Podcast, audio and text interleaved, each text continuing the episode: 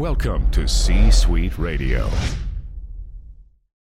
When you need mealtime inspiration, it's worth shopping Kroger, where you'll find over 30,000 mouthwatering choices that excite your inner foodie. And no matter what tasty choice you make, you'll enjoy our everyday low prices, plus extra ways to save, like digital coupons worth over $600 each week. You can also save up to $1 off per gallon at the pump with fuel points. More savings and more inspiring flavors make shopping Kroger worth it every time. Kroger, fresh for everyone. Fuel restrictions apply.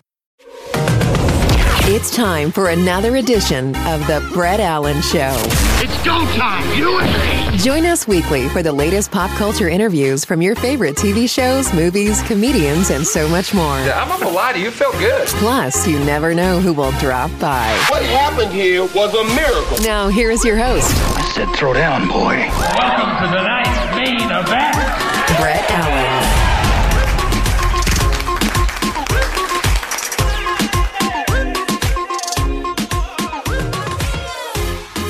Welcome in, everybody. We have a special episode today. I'm excited about this. This is really fun. We are talking to musician, artist, Andrew Hagar. Thank you for your time. It's a pleasure to meet you and, and have a fun conversation. I'm very excited. Likewise, thank you so much for having me. And for those watching and listening who um, just might not know who your father is, Sammy, and it's just, it's very special uh, to see this and to hear you and to see all this about you and your family and just really a part of pop culture history, I think would be the best way to describe it and to pay tribute in a way. I'm very interested to know because of all of this. I mean, it's interesting because you have to put together and do all of this and cover all this. How do you even go about this and deciding what you're going to do and how you're going to do it? And be able to cover all the things that you want to cover. It's just a lot of fun. I mean, it was fun. Um, I did about seven hours of interviews with um, Glass Entertainment. It was a production team that, that made the show for Paramount and MTV, and it was a really great process. I mean, we you know we talked about some really heavy stuff, talked about some funny stuff, watched some old footage from um, MTV, the VMAs and stuff, and um,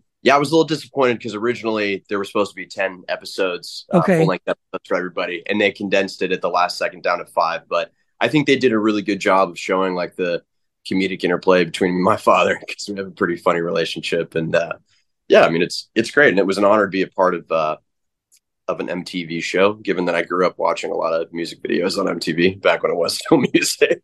I know? know that's another thing yeah. too. Like it's something that just doesn't exist anymore, period.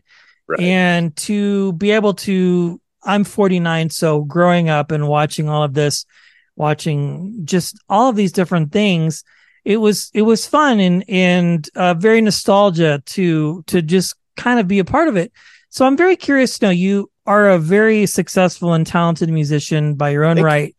Absolutely. And you've done so many great things, but growing up in a family and having your dad be who he is, was music just naturally a part of your life and something that you were drawn to, or were there other things that came along first? And then, of course, this now. Yeah, I mean, um, you know, I got started professionally a little late with music, um, but I was always exposed to it. Music was a huge part of my life. Uh, when I was a teenager, I had a radio show for four years. Prior to that, I was doing, you know, theater and uh, both musical theater and like Shakespearean stuff. Um, I started playing drums at a really young age and singing in choir. I mean, I was always exposed to music, and uh, you know, I started going to shows very early. Whether I was going to see whatever '90s alternative bands like uh, Silverchair and like um, Local H, or you know, going to like hardcore shows in the East Bay, you know, stuff like that. Like, I mean, I was really exposed to a lot of different kinds of music, uh, especially once I started doing radio when I was about 16 or so.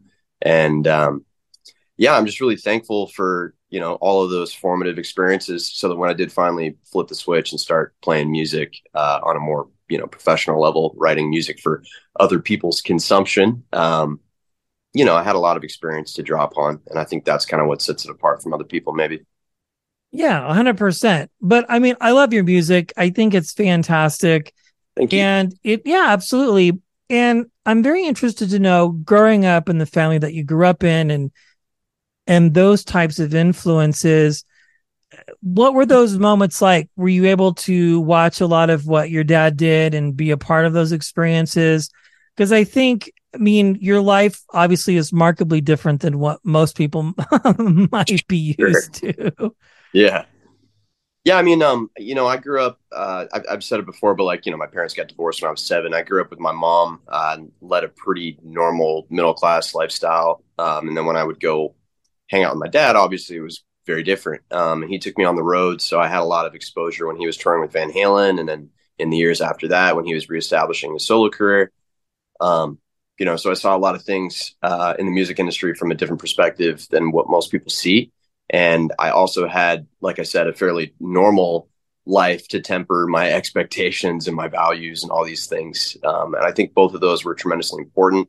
Uh, my mom was also like a tremendous folk, uh, alternative country style songwriter. So I took a lot more influence from her than I did from my father. And I mean, in most of my music before this batch of songs I've I've started releasing over the last year or two, most of the stuff I was releasing over the last six or seven years was more folk, Americana, folk rock, and uh, I would credit my mom with being a, a massive influence on me more so than my father. I love that. I think it's great just to be able to grow up in a family that encourages artistic creativity Definitely. and not necessarily although you have influences clearly, as you just mentioned, but not necessarily maybe driving you in one direction or another, right? Right. Uh, you're not like trying to recreate things per se, but no not, not, a chance. No. It's interesting because I've seen other interviews where there are kids and adults now who, like Bailey Littrell, comes up to my mind, you know, Brian Littrell's son, and mm-hmm. he's obviously super talented. He's very super very talented. talented. Yeah, but also yeah. he's like, I love what my dad does, and I think it's very cool, but I'm like not interested in that style of music necessarily. But it's still respectful in a way.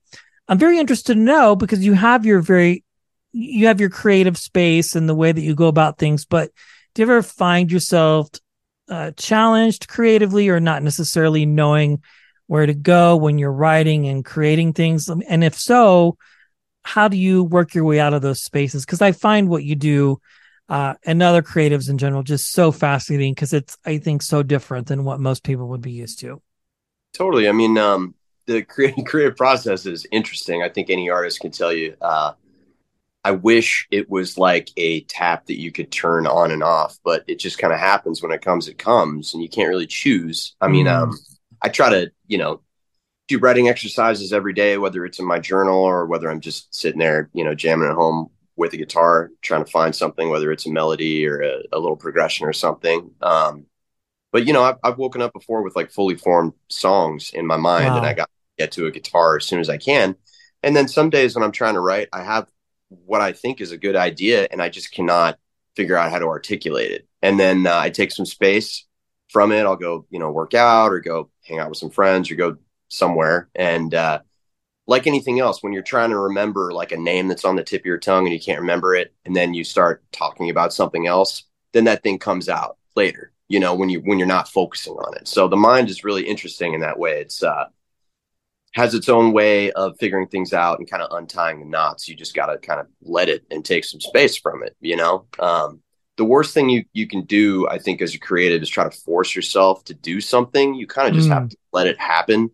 I know there's a lot of different uh, conflicting ideologies on this stuff. I mean, I think plenty of great writers have said like just write like you know you're not you're not supposed to be doing the thing unless you can't help yourself but do the thing Right. And I think, you know, music obviously is, is similar in some ways to like writing a novel or something. You're trying to find an idea and uh, tailor it the best way that you can so that, you know, it's whatever eloquent and whatever you're trying to express, whatever kind of idea you're trying to express. But music is also different in that like you really can't force it out. It kind of just has to come out on its own, you know?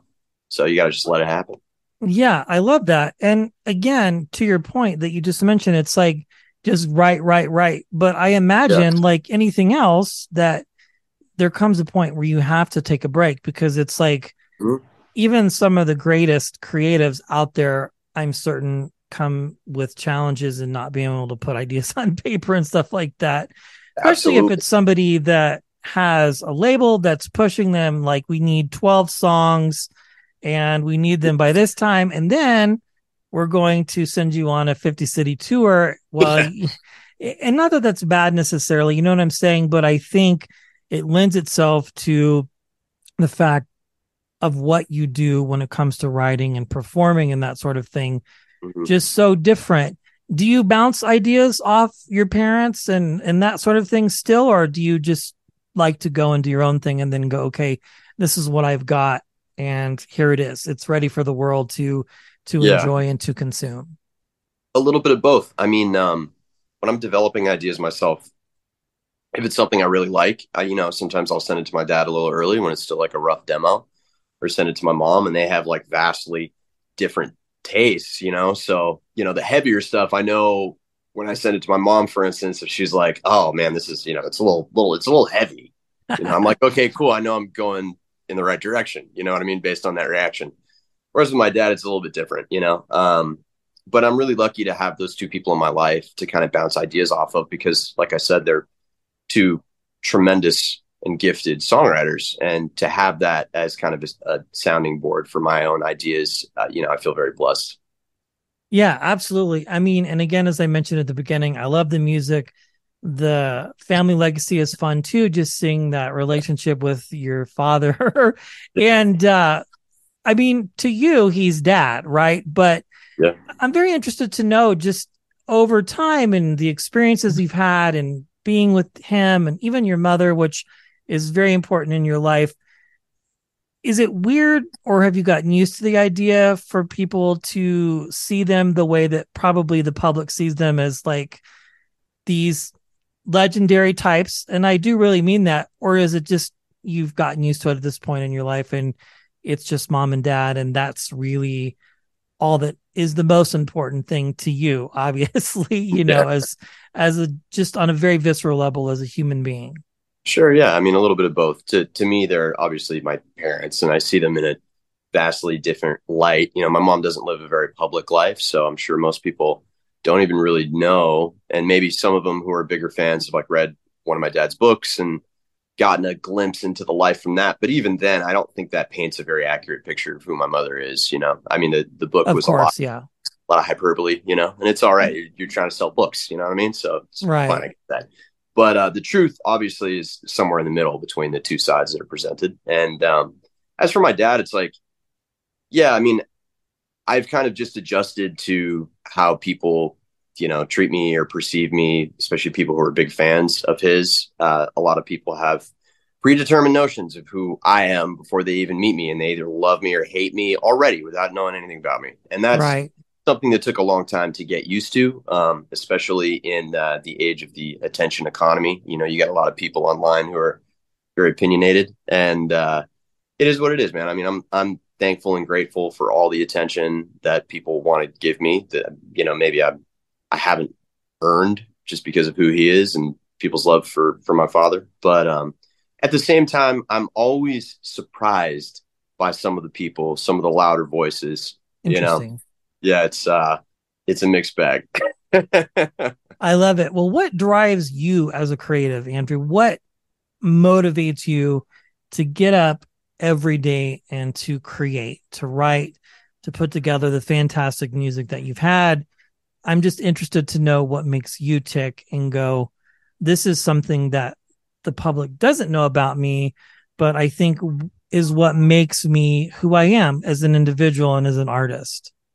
um, I'm pretty transparent about this stuff, but like music uh, and creating art in general is like therapeutic for me. You know, Mm. like if I wasn't writing songs, I'd be writing books. You know, and eventually later in my life, I'll probably switch back over to that method of creative uh, endeavors. I guess I don't know, man. I mean, at the end of the day, like it's something I have to do. This is um, how I work out a lot of my thoughts and feelings, and like I said, it's it's very therapeutic. So you know, when I'm going through some type of uh, turmoil. I find that shaping that into a song is the best thing for me. It just I I get it out. You know, it's like if you have a friend that you're having a disagreement with and maybe they're a sensitive person you can't like tell them some of the things you want to say because it's really going to hurt their feelings. You know you write a note of all the things you would have said to them you read it and then you delete it mm. and it's out of you. You know what i mean? And music is kind of like that. You take all of your innermost thoughts and feelings that maybe you couldn't say to someone or that you would have a hard time expressing any other way and you and you put it out. And it's like a lot of these ideas are, are a little esoteric or they're a little um, enigmatic. You don't really know what people are trying to say a lot of times when you read the lyrics to a song. You insert your own meaning into it but it might be completely different than the meaning they prescribed to it when they wrote it you know? So i don't know. I i love that um, you know and it's similar with poetry. I, I love that everyone can kind of take what what they take from things and that's it. So um, yeah, like I said, for me, it's it's a therapeutic thing. I kind of have to do it, and if I wasn't making music, I'd be doing something else creatively. yeah, absolutely, hundred percent. Well, one last question, and I really appreciate your time. Yeah, of course. Do you often get solicited for advice for younger musicians that are coming into the business, or maybe you cross paths with at a performance, or maybe somebody that's opening for you in mm-hmm. that regard? I'm very curious what that interaction is like. Yeah, I mean, um, not just musicians, like uh, a, a lot creatives of in general. Yeah, yeah, creatives in general. I mean, throughout my life, like, um, you know, I, I did a lot of coaching for years before music. Uh, over a decade, I was coaching, you know, professional amateur athletes and mixed martial arts and boxing, kickboxing, and uh, yeah, people always kind of looked to me for some type of advice or guidance in that way. And like, you know, I'm not sitting here trying to say I'm the most qualified person, you know what I mean? But uh, but I have had a, a lot of really different and interesting experiences in my life that have uh, allowed me to form a would think a unique perspective on stuff. And i'd always try to temper you know advice with real world wisdom. So in that sense yeah when um, when younger musicians ask me for advice it's like god the music industry now is just so different than it was when my dad was coming up. You know and we've had this conversation ad nauseum. It's like a lot of the stuff he thinks is going to be killer and it's going to work and the way to kind of get over it's you know you just can't do that kind of stuff anymore. It's just different. So, you know, my advice to younger musicians is just like do what you love and don't have any kind of expectation whatsoever. You know, if you if you're expecting to be like the next big pop star or make millions of dollars, you know, you're probably going to be disappointed and just do what you love and if you love it really truly and you express yourself authentically, I think, you know, you'll find people that that love you too and that's really all you can do. Yeah, you can't go into your industry or anything creatively looking for money and fame because you'll never. Well, you might, I guess, depending on which way you go or what you're doing. yeah. Yeah. But like to truly be able to create something that's appreciative by the masses, or even just like you said, doing what you love, I think is really what matters, right? Because yeah. you're doing it for the the passion and the creativity of the art, not the other, because the other one would probably be unfulfilling, I would imagine. I, I would say the same thing. Yeah. I mean, I've written um, for other artists, for, you know, for Sync and for all kinds of stuff. And like, that's fulfilling in a, in a certain way. But when you know that, you know, you're not writing something that's like from the heart artistically, you're writing something for like specifically for commercial consumption. I mean, you're sacrificing a little bit of your integrity as an artist. And at the end of the day, you know, you have to be okay with what you're doing. And I think a lot of people that would consider themselves artists, it's a tough time because there's a fundamental disconnect between, you know, like the the area where art and commerce meet. You know, that's mm. there's not a lot of joy in that area, and a lot of people create, you know, I guess out of suffering, but also out of out of joy. It's like the end result when you create something, even if it comes from suffering, is usually joy.